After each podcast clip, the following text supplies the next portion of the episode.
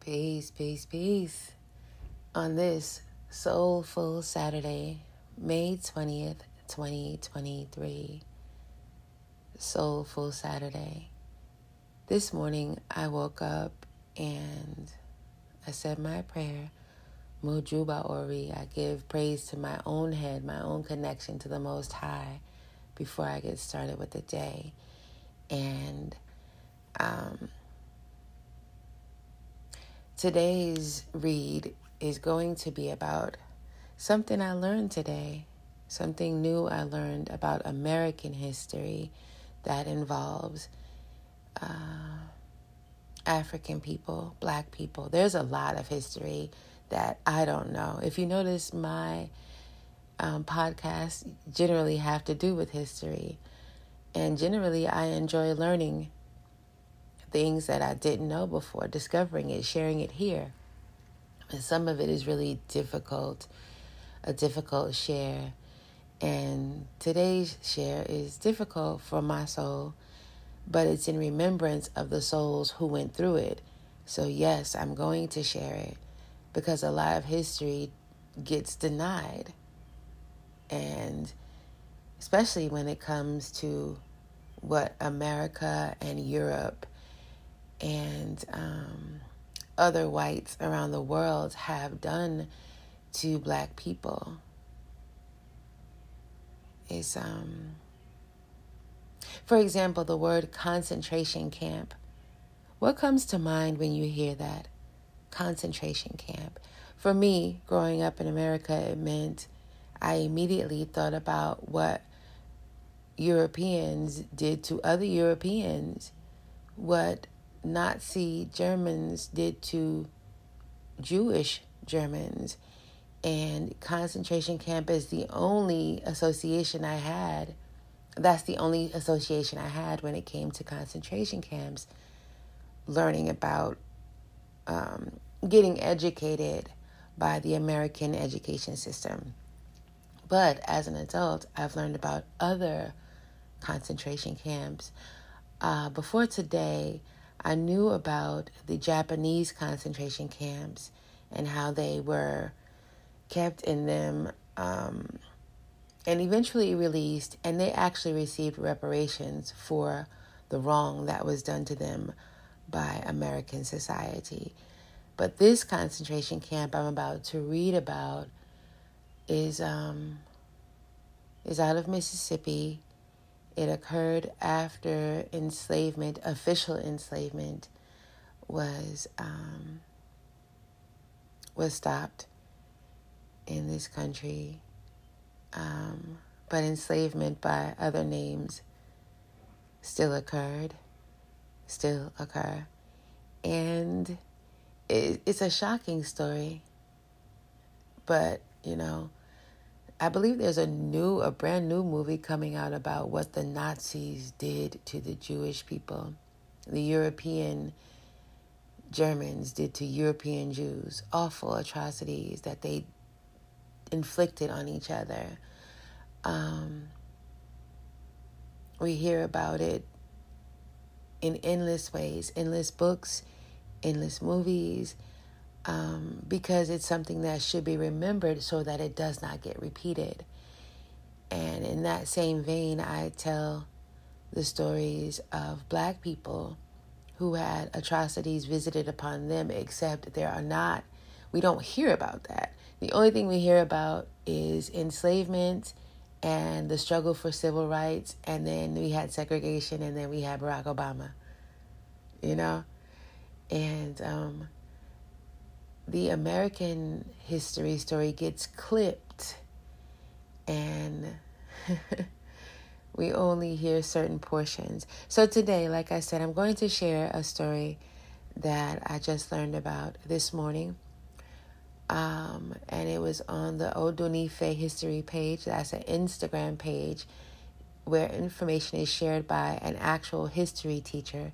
She's a black woman. She's based out of the UK and she's very brilliant and very informed about yeah things that mo- many of us don't even know about So even though she's in the UK, I'm here in America learning about this concentration camp that was created just for black bodies in America. Here we go. The name of this tune is Mississippi Goddamn.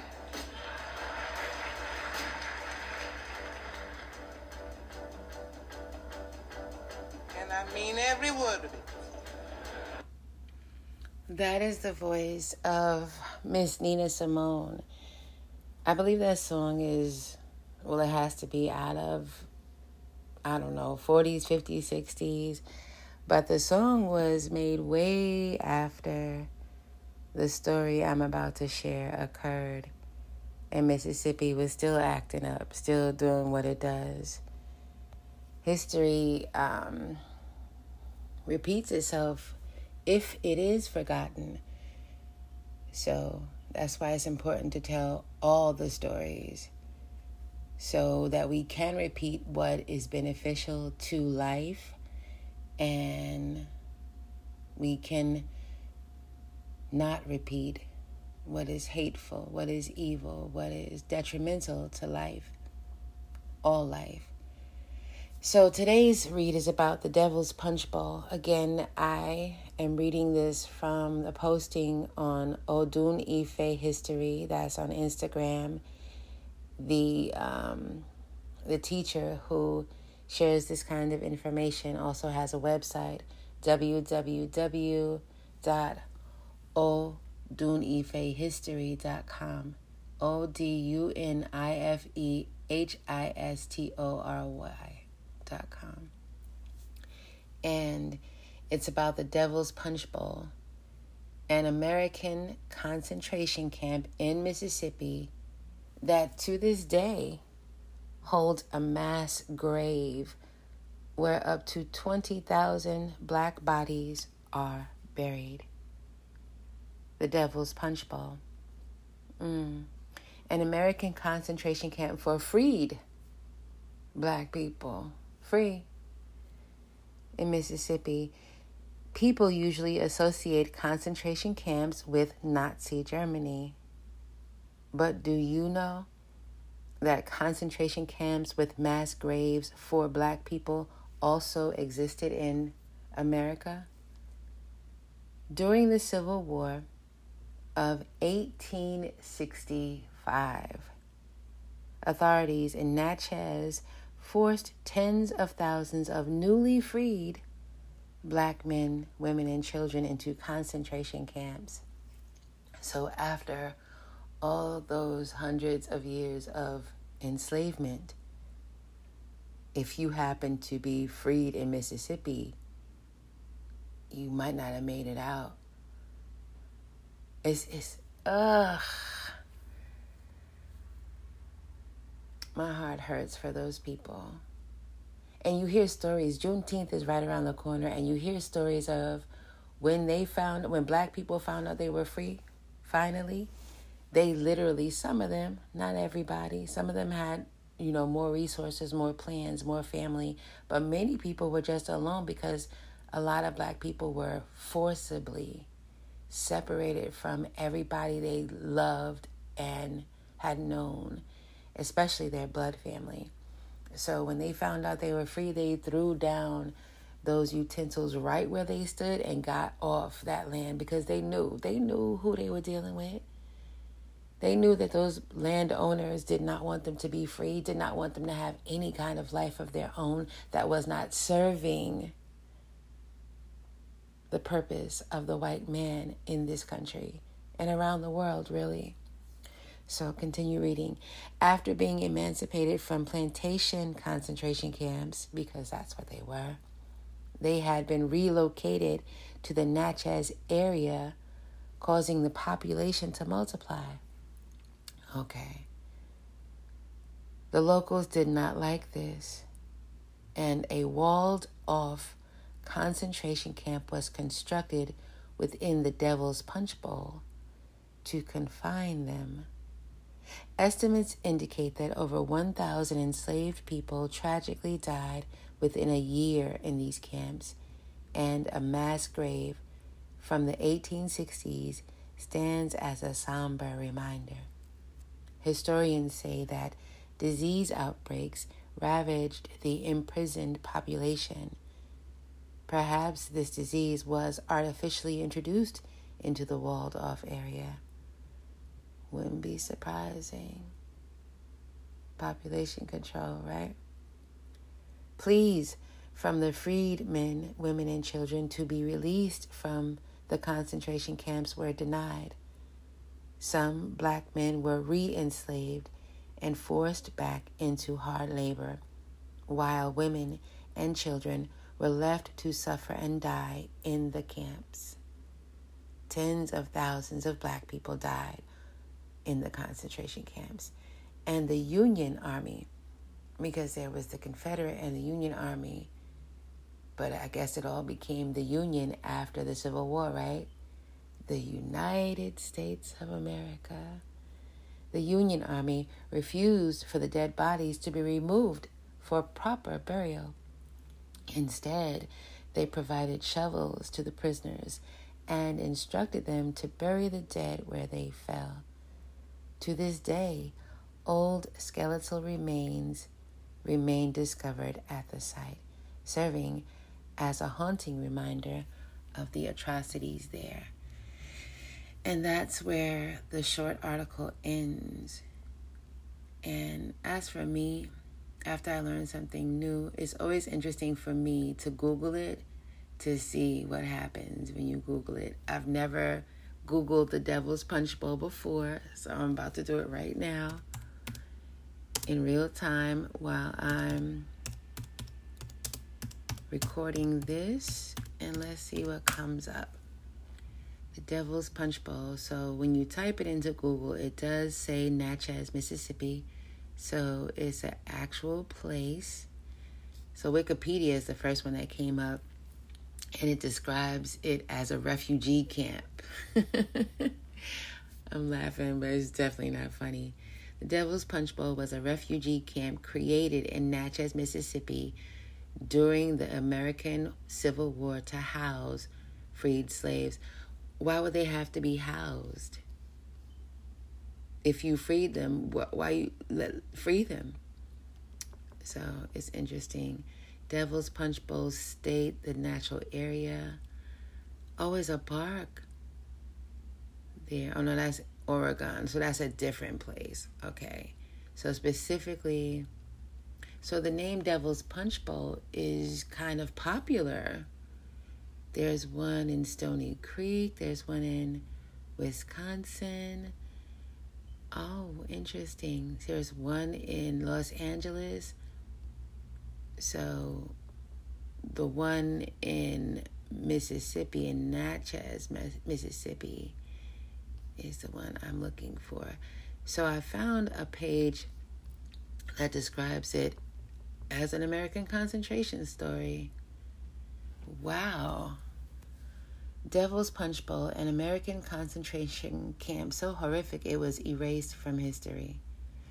That's an interesting um, headline for an article because a lot, again, we have countless movies about the horrific atrocities that occurred in Nazi Germany against European Jews. And that's not erased from history. Interesting.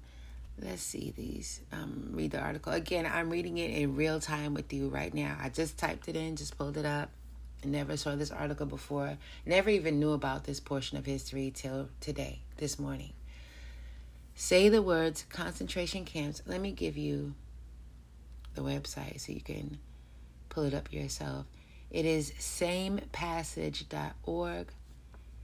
The headline to this article is um,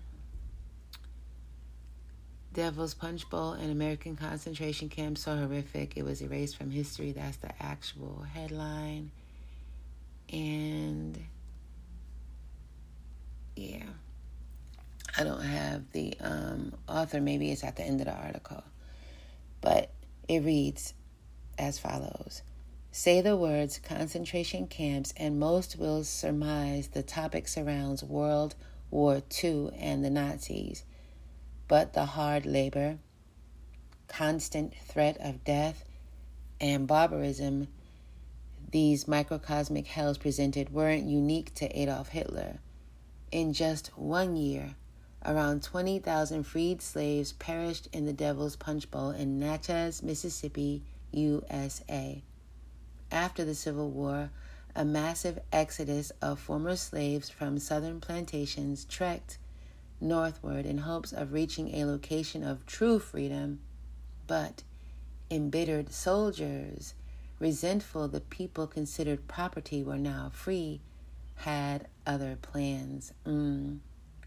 One tiny town's population mushroomed twelvefold from the influx, as researcher Paula Westbrook, who has extensively studied Devil's Punch Bowl, noted. When the enslaved people were released from the plantations during the occupation, they overran Natchez, and the population went from 10,000 to 120,000 overnight. Overnight, ma'am. Historians, mm, Western historians be the most.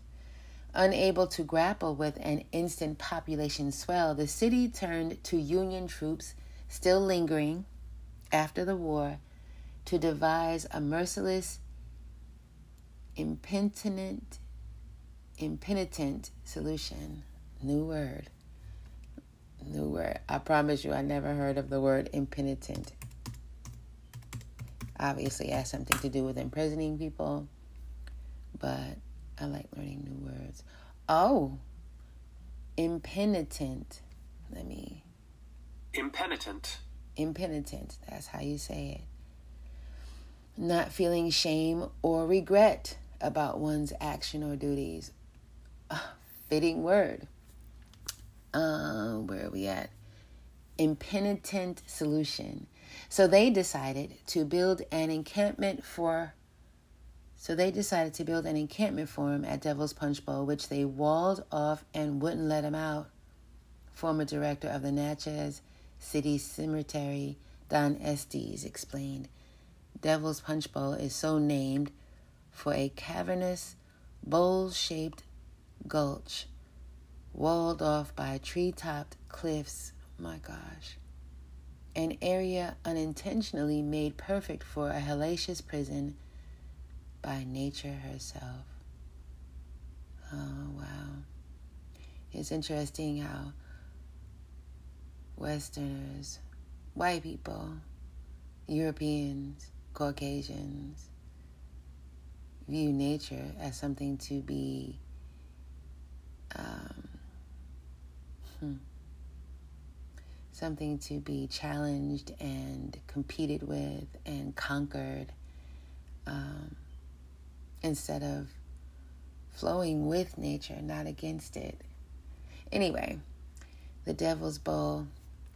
The Devil's Punch Bowl is named for the cavernous bowl shaped gulch walled off by tree topped cliffs, an area unintentionally made perfect for a hellacious prison by nature herself. It depends on how you view nature people who have a respect for nature would never have dealt with it that way by putting life in there and committing murder the way those Union troops did, but that's what they did.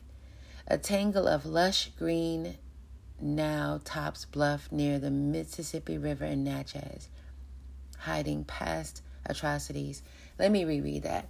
A tangle of lush green now tops bluffs near the Mississippi River in Natchez, hiding past atrocities that took place when Union Army soldiers corralled and captured those freed slaves in worse conditions than they'd endured previously as slaves on plantations.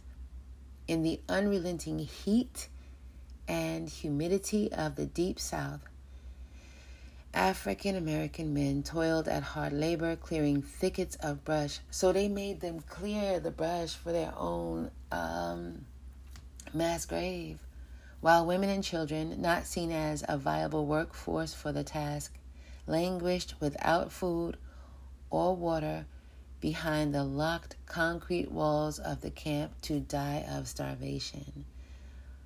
barbarous treatment didn't even end when someone died. The Union Army did not allow them to remove the bodies from the camp, Westbrook explained. They just gave them shovels and said, bury them where they drop. Bleak conditions of being cramped inside locked walls and forced to work until exhaustion or death also led to the spread of disease and illness, a little discussed but insidious issue for former slaves, killing up to 1 million individuals following the ostensive emancipation. Disease broke out among them, smallpox being the main one, as Estes said of the concentration camp prisoners, and thousands and thousands died. They were begging to get out. Turn me loose and I'll go home, back to the plantation, anywhere but here. However, a dearth of information about these mostly postbellum camps indeed leaves significant leeway for conjecture, and a smattering of conclusions say those detained preferred the slightly greater freedom compared to brutality found on the plantations. Additional critics dispute Westbrook and Estes and the number who died in the Natchez camps, saying the number is likely closer to just 1,000. But without methodical record keeping, the figure is impossible to verify with certainty. Either way, this black eye on American history is still one of the largest and most brutal acts of state sanctioned death this country has ever seen. As the Civil War drew to a close and during the nascent, another new word, I don't know that word, N A S C E N T. Uh, how do you say it? Nascent. Nascent. Nascent is especially of a process or organization just coming into existence and beginning to display signs of future potential. Okay. So during the nascent, where was I? At in the story. Uh uh Shoot. I done messed up. I lost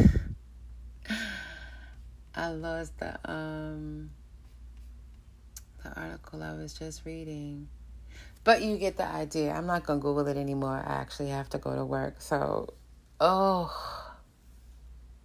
Google it for yourself. One thing about my channel is I read stuff that I'm discovering, but thankful for the age of information that we're in if you're interested in learning further, you can just Google it and find out for yourself. The problem with Google is there is um, a tendency to focus on the problematic um, hiding of history, whitewashing of history as it's known. So you have to be aware that that is in place when you do Google um, certain history. But it's there and concentration camps. That's not the only one, that is a major one. Um, but concentration camps existed, and that spot is still. I wonder if that gravesite was ever, ever if they ever got um, proper burials, if anybody ever made sure they got proper burials so that their souls could rest. Hmm. The name of this tune is Mississippi Goddamn.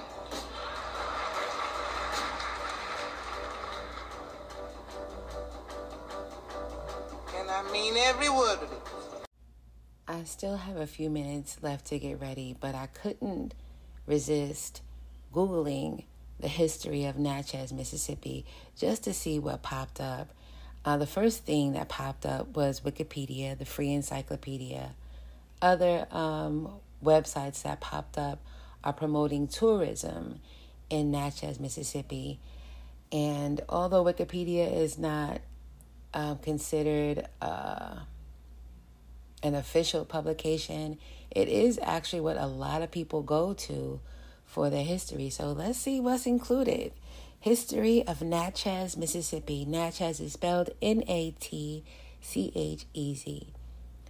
The city of Natchez, Mississippi was founded in 1716 as Fort Rosalie and renamed for the Natchez people in 1763. Pre European settlement to 716. According to archaeological excavations, the area has been continuously inhabited by various cultures of indigenous peoples since the 8th century AD. The original site of Natchez was developed as a major village with ceremonial platform mounds built by people of the prehistoric Plaquemine culture, part of the influential Mississippian culture, and active in this area from about 700 AD. Archaeological evidence shows they began construction of the three main earthwork mounds by 1200.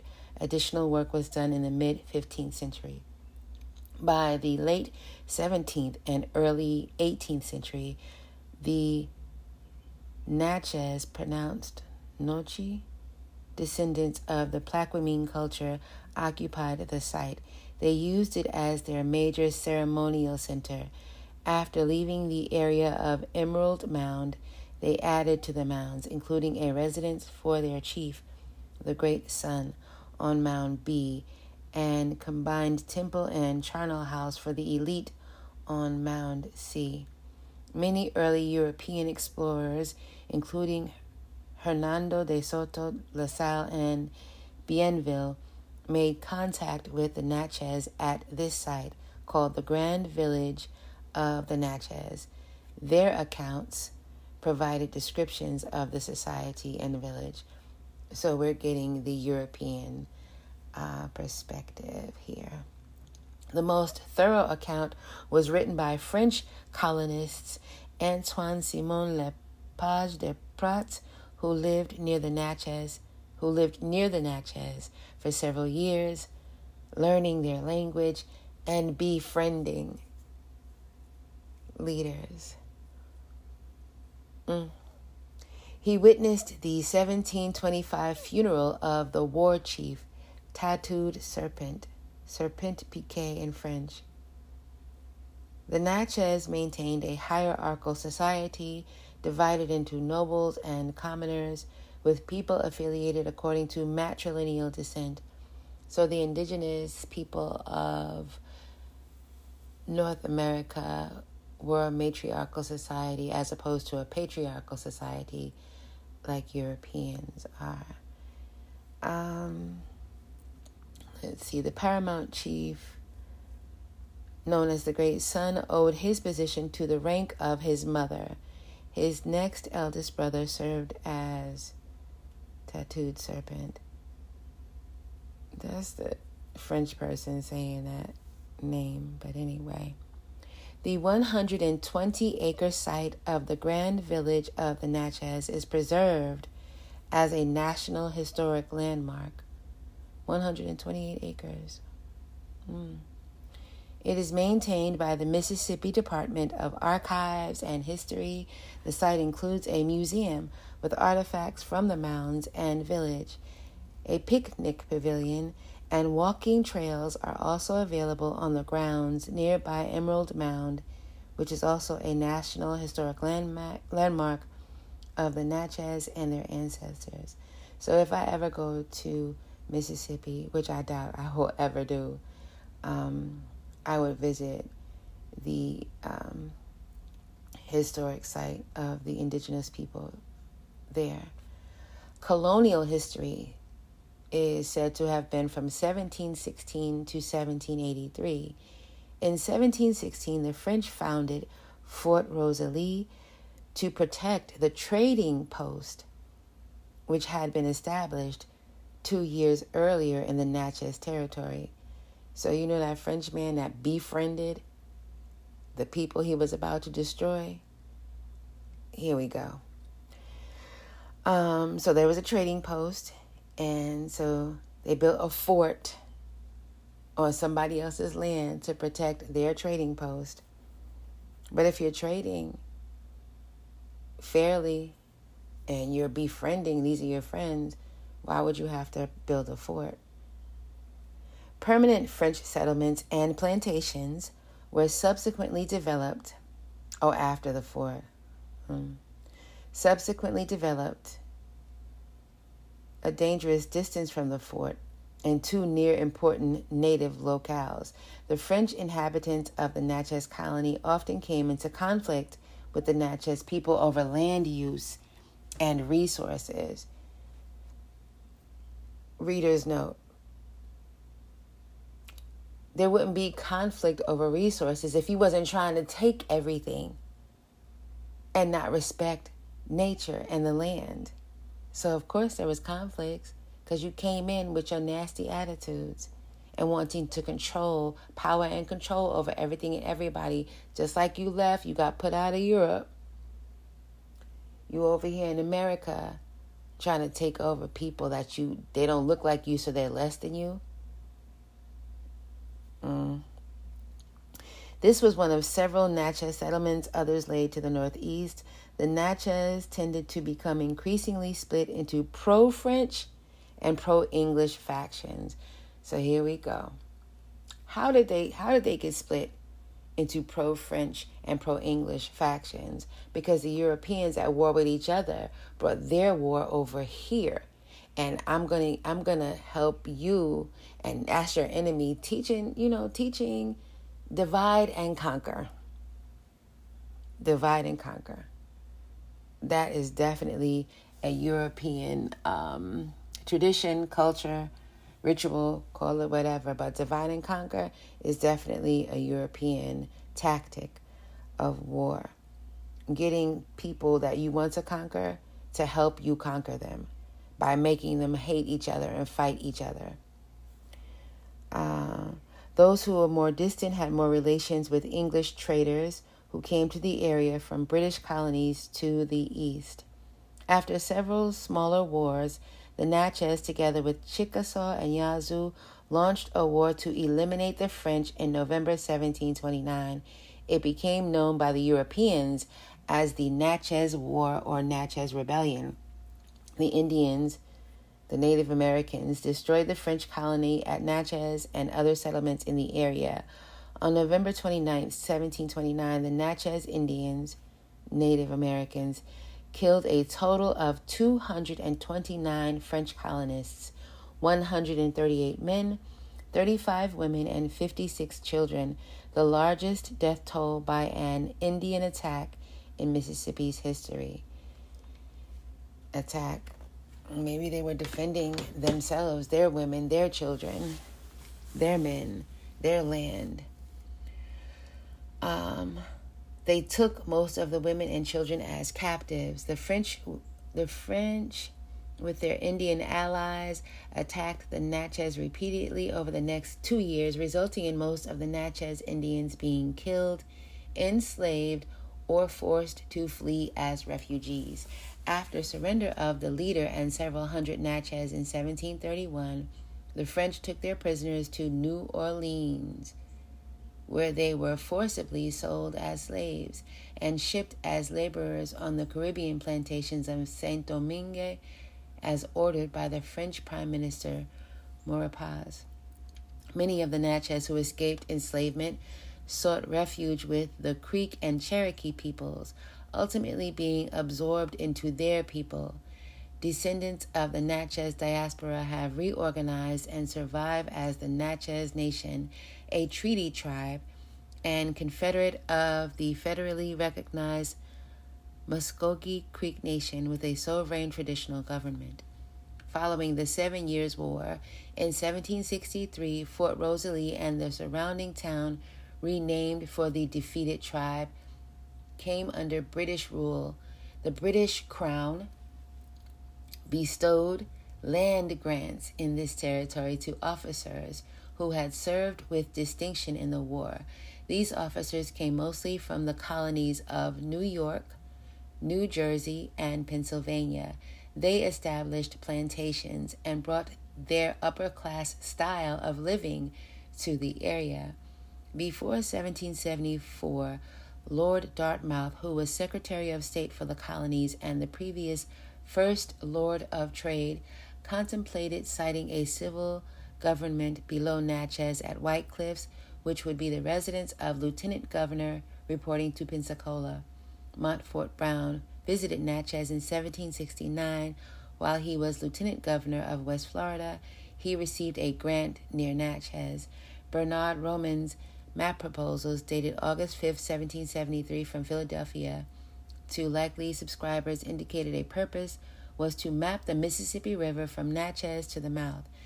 During the 1760s and 1770s, the merchants of Natchez handled the Indian trade for other merchants such as McGillivray and Struthers of Mobile and others. On February 16, 1779, British authorities in London received several petitions from West Florida proprietors, merchants, and settlers to grant local courts at Natchez, encourage commerce, and make land grant reforms. The Spanish commander Juan de la Villebeuvre on September 17, 1779, conquered Fort Bute and later the garrison at Baton Rouge and Natchez's Fort Panmure to establish Spanish colonial rule. But a Natchez loyalist militia forced him to surrender Fort Panmure in May 1781. A few days later, Pensacola was lost by the British and the Natchez revolt collapsed. After defeat in the American Revolutionary War, Great Britain ceded the territory to the United States under the terms of the Treaty of Paris. Spain was not a party to the treaty, and it was their forces who had taken Natchez from British troops. Although Spain had been allied with the American colonists, they were more interested in advancing their power at the expense of Britain. Once the war was over, they were not inclined to give up that which they had acquired by force. They were not inclined to give up that which they had acquired by force. That's very European. It's interesting how the Europeans were over here fighting each other, fighting the Indians, just fight, fight, fight. In 1797, Major Andrew Ellicott of the United States of America marched to the, to the highest ridge in the young town of Natchez, set up camp, and raised the first American flag claiming Natchez and all former Spanish lands east of the Mississippi above the 31st parallel for the United States. Hmm. A census of the Natchez district taken in 1784 counted 1,619 people, including 498 black enslaved people. It says black slaves, but black enslaved people. So out of 1,619, almost 500 were black people building up that land, that area. It was a small city. So let's get into antebellum. What I'm trying to find is if Wikipedia speaks to it's a very small place. So I want to know if Wikipedia captures the history of that concentration camp on this history of Natchez um, page. Antebellum, 1783 to 1860. We're still pre um, end of slavery. So let's get into it. In the late 18th century, Natchez was starting was the starting point of the Natchez Trace overland route, a Native American trail that followed a path established by migrating animals, most likely buffalo, which ran from Natchez to Nashville through what are now, wow, Mississippi, Alabama, and Tennessee. So the Native Americans had the route between all of these states that we know now today. And when the European warlords came through, they followed the already made route and started establishing their homes after befriending and then destroying the people who were there first. And they made it their home and built their homes with enslaved black people building their homes for them. Mm. Mississippi, Alabama, and Tennessee.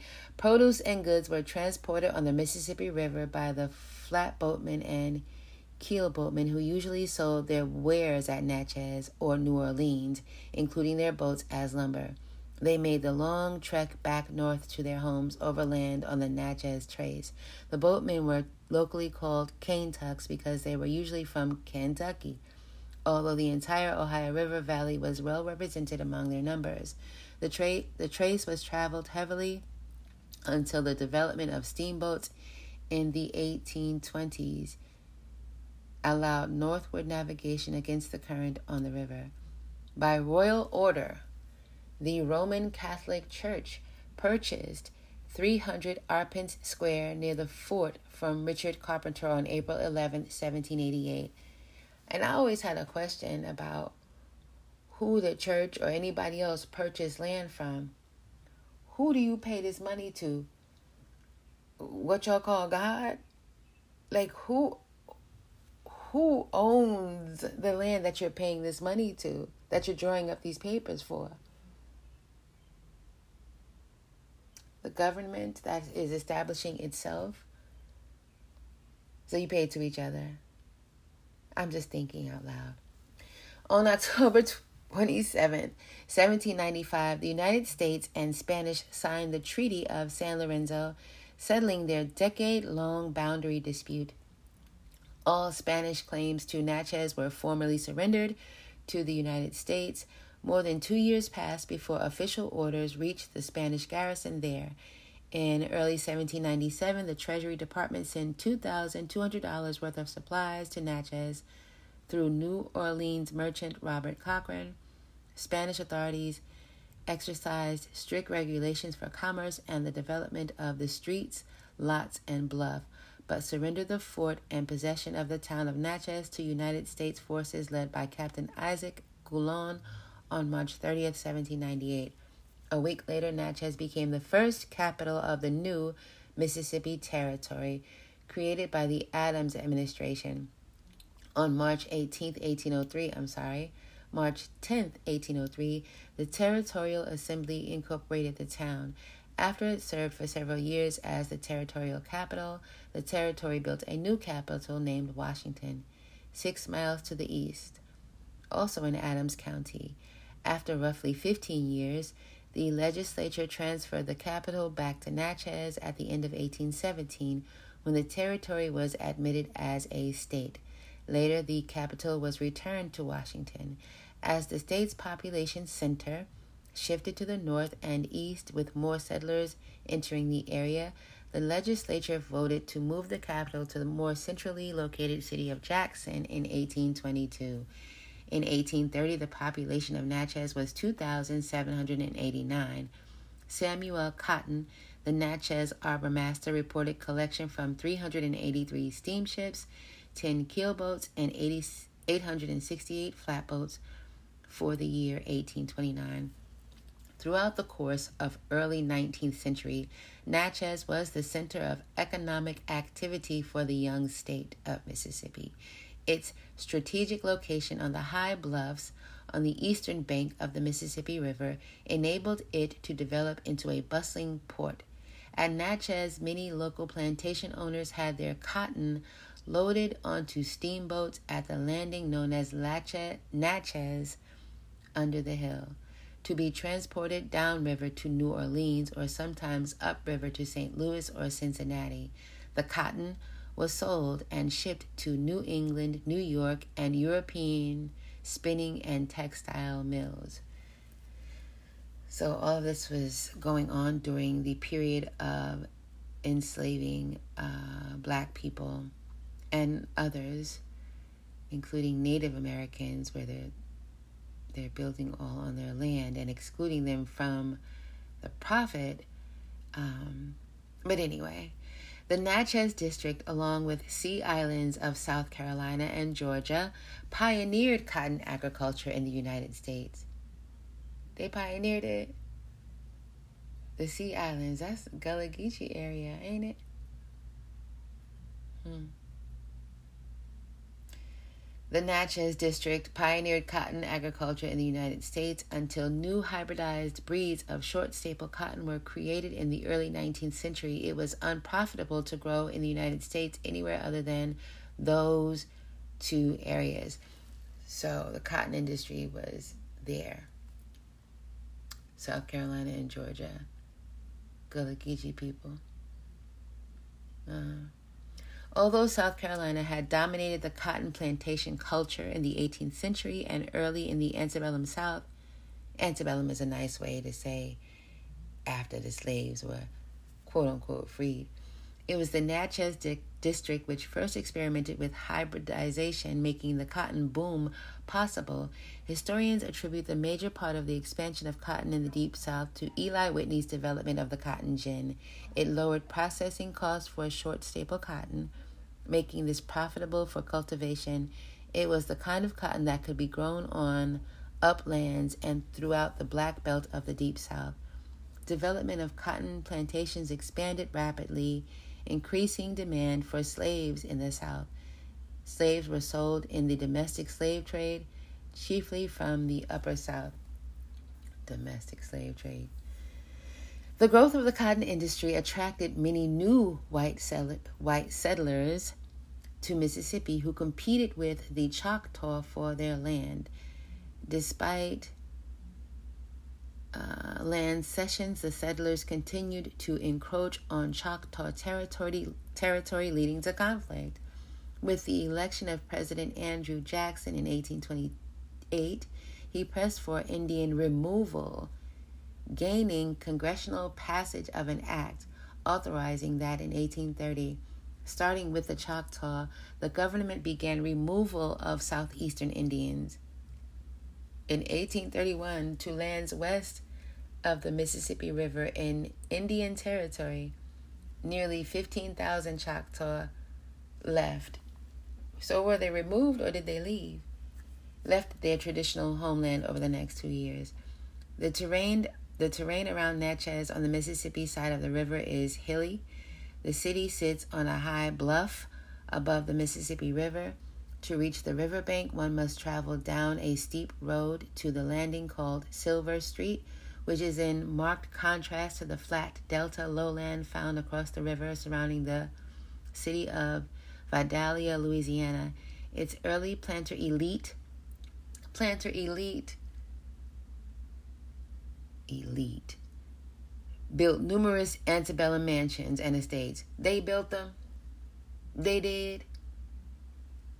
Many owned plantations in Louisiana but chose to locate their homes on the higher ground in Mississippi. Prior to the Civil War, Natchez had more millionaires than any other city in the United States. I bet they did. They wasn't paying the people that was making their money for them. It was frequently by notables such as Aaron Burr, Henry Clay, Andrew Jackson, Zachary Taylor, Ulysses S. Grant, Jefferson Davis, Winfield Scott, and John James Audubon. Today, the city boasts that it has more antebellum homes than any other city in the United States, as during the Civil War, Natchez was spared the destruction of many other southern cities. So that's why when enslavement ended, they were sent or they went or however they got to Natchez. And it's what? These motherfuckers. The Forks of the Road Market had the highest volume of slave sales in Natchez, and Natchez had the most active slave trading market in Mississippi. This also stimulated the city's wealth. The market at the intersection of Liberty Street and what was then Washington Street became especially important after the slave traders Isaac Franklin of Tennessee and John Armfield of Virginia purchased the land in 1823.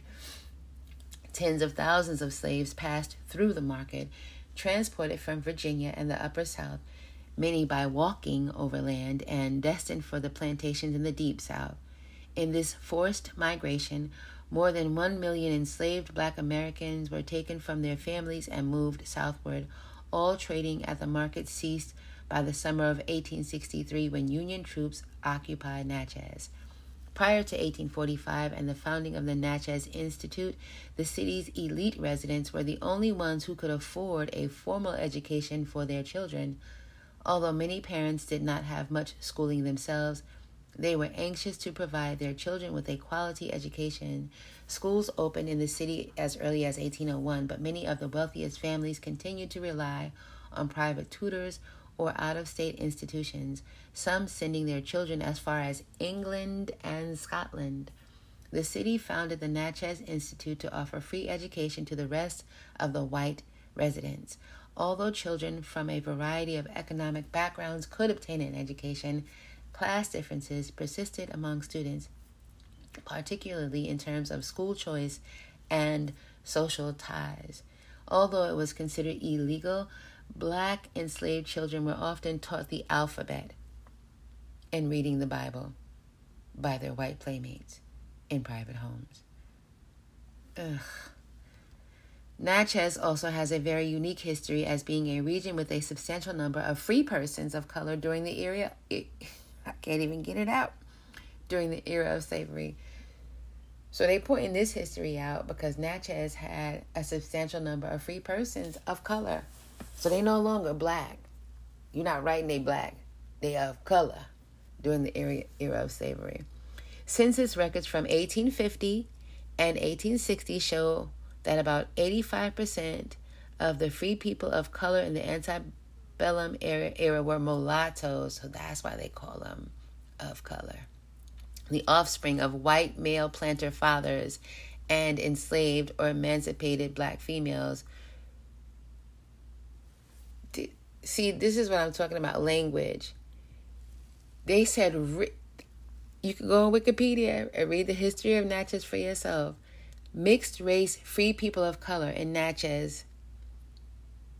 They were mulattoes of white male planter fathers. Their fathers, the white men are fathers, but the women were just black females, not mothers. Mm. Mixed race, free people of color in Natchez acquired wealth in several ways. Very often, their planter white male fathers gave them inheritances, or their half family members set them up in business. Mm. Some of the leading free people of color within the Natchez community include such figures as William Johnson, Robert W. Fitzhugh, William McCary, and Lewis Winston. Robert H. Wood was another prominent free prominent free person of color, he became the mayor of Natchez, which was the exact same position his white planter father Robert Wood occupied years earlier. White planter father. He's a slaver. And he raped the people that had no control of whether or not he raped the women. Well, probably the people because men got raped too.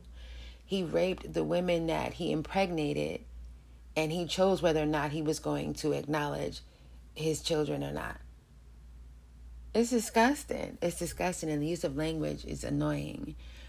Um, research in what does it say? It was initially believed in postmodern times that free people of color lacked a lot of citizen rights regardless of their status.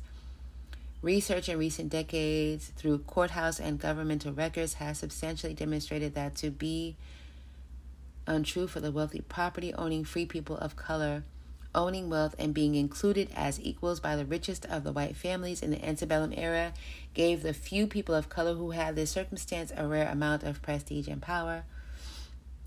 William Johnson, a well known free person of color, strives to be recognized as a planter by Natchez society. Archie P. P. Williams, a free person of color who was also of Natchez, Mississippi, was recognized in society as a planter due to being the son of David Percy Williams of Natchez and inheriting a large portion of his wealth. Archie P. P. Williams, white side of his family lineage, had been established as one of the wealthiest in the region for several generations prior, beginning in the 1760s with his great grandfather David Williams. Archie P. Williams was one of the few millionaires especially mixed race or black millionaires, in the 1800s due to his inherited share of the multi million dollar estate of Winthrop Sargent, who was a stepfather to his grandfather. Other free persons of color in Natchez acquired skills as artisans, mechanics, shoemakers. The free people of color acquired skills. You know that the people who built the whole city were skilled they just didn't get paid and recognized for their work. black people are very skilled. They built all of that, so of course they knew how to, to do it. Some of the descendants of free persons of color from the antebellum era include um, continue to prosper in the Natchez, Mississippi region. The descendants of Robert Wood own the Macco Funeral Home. Anton, Anton R. Williams of Kalamazoo and Grand Rapids, Michigan, inherit, inherited wealth as a descendant of Archie P. Williams and continues to operate various oil and gas, real estate, and timber and land business ownership interests in Natchez, Mississippi, and the surrounding region from his headquarters of Grand Rapids, Michigan, and Kalamazoo, Michigan. All right, we're getting to the American Civil War. Oh, I'm just um, I'm getting all into this. I'm not even gonna read that part. I just want to know if they. Let me see how much more is to this Wikipedia article. Not much more. Um, I want to see if they talk about the concentration camp. I don't believe they will because they're talking about they won't talk about black people but they will talk about the colored people and their white planter fathers. Um, so the next section is the civil war american civil war 1861 to 1865 during the civil war natchez remained largely undamaged the city surrendered to flag officer david g farragut after the fall of New Orleans in May 1862. So Natchez still has mm, slave era homes standing because they were it was undamaged by the war.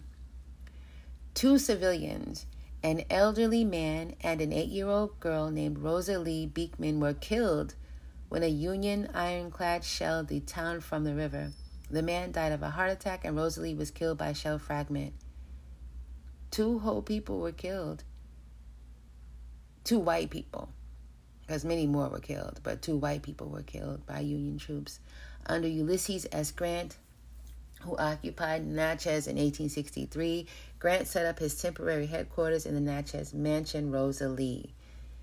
Some Natchez residents remained defiant of the federal authorities. In 1864, William Henry Elder, the Catholic bishop of the Diocese of Natchez, refused to obey a federal order to compel his parishioners to pray for the President of the United States. U.S. officials arrested Elder, jailed him briefly, and banished him across the river to Confederate held Vidalia. Elder was eventually allowed to return to Natchez and resume his clerical duties there. He served until 1880 when he was elevated to Archbishop, Arch, Archbishop of Cincinnati. Interesting note we see his picture here. We see pictures of plantation homes. We see pictures of other um, other people and the beautiful, beautiful homes. Um, And this is actually, even though it's Wikipedia, it has the stamp of the official history of Mississippi. So this is their official telling of their story. But his is the face that we see on here. We don't see any of the faces of the colored people they just talked about a little bit. Um, owning stuff because they were free too. Because their planter father was nice to them about four or five of them. Um, so yeah, we talk about the Archbishop and he was freed. Ellen Shields' memoir reveals a Southern woman's reaction to Yankee military occupation of the city. And it's interesting for me because as a person who was born and raised in New York City and I currently live in the South, I still get called a Yankee every now and then. Y'all do know the Civil War been over for a little while, right? Um, Shields' memoir portrays the upheaval of Southern society during the war. The upheaval of Southern society.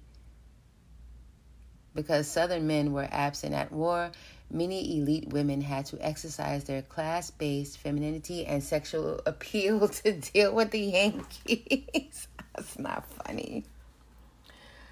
Oh my God. Well, their husbands weren't home. So the women, the innocent, innocent women, had sex with the with the Union troops. Mm. In 1860, there were planters in the Natchez region that were not all of these. Wait, in 1860, there were planters in the Natchez region that were not enthusiastic Confederates. The exceptions tended to be fairly recent arrivals to the South, men who opposed secession, and some who held social and economic ties to the North. These planters lacked a strong emotional attachment to the South, but when war came, many of their sons and nephews joined the Confederate Army anyway. Charles Dahlgren was among the recent migrants from Philadelphia. He had made his fortune before the war. He did support the Confederacy and led a brigade, but was criticized for failing to defend the Gulf Coast. When the Yankees came, he moved to Georgia for the duration of the war. He was out. he returned in 1865, but never recouped his fortune. He had to declare bankruptcy, and in 1870 he gave up and moved to New York City. So this Mississippi's history is definitely in favor of the Confederates. They don't like the Yankees to this day.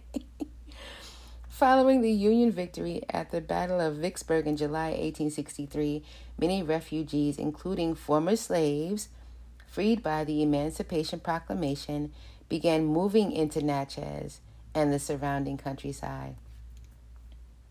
Also, they chose to move there. July 1863. Uh. The Union Army officers claimed to be short on resources and unable to provide for the refugees. The Army planned to address the situation with a mixture of paid labor, paid labor for freed slaves on government leased plantations, the enlistment of able bodied males who were willing to fight in the Union Army, and the establishment of refugee camps Okay, maybe they are going to talk about what they did. Where former slaves could be provided with education. However, okay, so former slaves who were freed by the Emancipation, Emancipation Proclamation didn't just come to Natchez out of nowhere. They came there as part of the Civil War situation, and they were promised job. They came there for work. Mm. So plantations that used to be owned by southern planters now had black people working on them and actually earning a living of their own. Mm. Refugee camps where former slaves could be provided with education.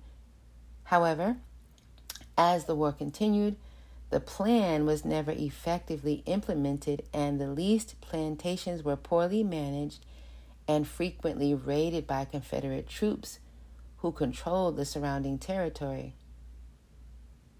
Hundreds of people living in Natchez during this period, including many former slaves and refugees, died of hunger, disease, or were killed in the fighting during this period. While Natchez residents became much more pro Confederate after the war, the Lost Cause myth arose as a means for coming to terms with the South's defeat. It quickly became a definitive ideology strengthened by celebratory activities, speeches, clubs, and statues. The major organizations dedicated to creating and maintaining the tradition were the United Daughters of the Confederacy and United Confederate Veterans. In Natchez and other cities, although local newspapers and war veterans played a role in the maintenance of the lost cause, elite white women were particularly particularly important, especially in establishing cemeteries and memorials such as the Civil War Monument dedicated on Memorial Day 1890. The Lost Cause enabled white non combatants to lay a claim to the watershed event in the reshape, reshaping of Southern history. The non combatant. Okay, post war period. So they alluded to the fact that um, formerly enslaved people were now living in their area. So post war period, 1865 to 1900. That's the same year that um, people in Texas, enslaved people in Texas, found out on June 19th that they were free two years after the Emancipation Proclamation. Post war period 1865 1900, Natchez made a rapid economic comeback in the post war years. With the resumption of much of the commercial shipping traffic on the Mississippi River, the cash crop was still cotton, but gang, gang, G A N G, gang agricultural slave labor came to be largely, oh, like chain gangs. Agricultural slave labor came to be largely replaced by sharecropping, in which freed men felt they had some independence. In many families, women left field labor to care for their own people. During hard times, they might work for their family and later had to take up domestic service. In addition to cotton, the development of local industries such as logging added to the exports through the city's wharf. In return, Natchez saw an influx of manufactured goods from northern markets such as Cincinnati, Pittsburgh, and St. Louis. The city's prominent place in Mississippi River commerce during the 19th century was reflected by the naming of nine steamboats, Natchez, which traveled the lower river between 1823 and 1918. Many were built for and commanded by the famous Captain Thomas P. Leathers, whom Jefferson Davis had wanted to head the Confederate defense fleet on the Mississippi River. In 1885, the Anchor Line, known for its luxury steamboats operating between St. Louis and New Orleans, launched its brag boat, the city of Natchez. The ship operated for a year before being lost to a fire at Cairo, Illinois, on December 28, 1886. 1886. Since 1975, an excursion steamboat at New Orleans has become has borne the name Natchez. Such river commerce sustained the city's economic growth until just after the turn of the 20th century, when steamboat traffic began to be replaced by the railroads. The city's economy declined over the course of the 20th century, as did that of many Mississippi River towns bypassed by railroad traffic. Tourism has helped to compensate for the decline. After the war and during Reconstruction, the world of domestic servants in Natchez changed somewhat in response to emancipation and freedom domestic servants. Oh, you mean people who were enslaved? Domestic servants. In response to emancipation and freedom, after the Civil War, most domestic servants continued to be black women. Often the women were supporting children, although they were poorly paid. Why were the domestic servants black women? because you took their men and kept enslaving them and imprisoning them. Often the women were supporting children, although they were poorly paid. Their domestic work produced important income for family maintenance. White employers often continued the paternalism that had characterized relations between slaveholders and enslaved. They often preferred black workers to white servants. What? Mm. White men and women who worked as domestics generally held positions such as gardener or governess, while black servants worked as cooks, maids, and laundresses. In 1871, Natchez opened its first co educational public school for African American students, and it was called the Union School. So I'm going to go ahead and stop reading there because the next um, the next paragraphs are about since 1900 and the civil rights era. So, as I thought, um, they didn't speak about the concentration camps where they just dumped black bodies that weren't useful to them. And there now exists that mass grave. So, anywho, I gotta go to work You can look this all up for yourself if you choose to. Have a good day. The name of this tune is Mississippi Goddamn.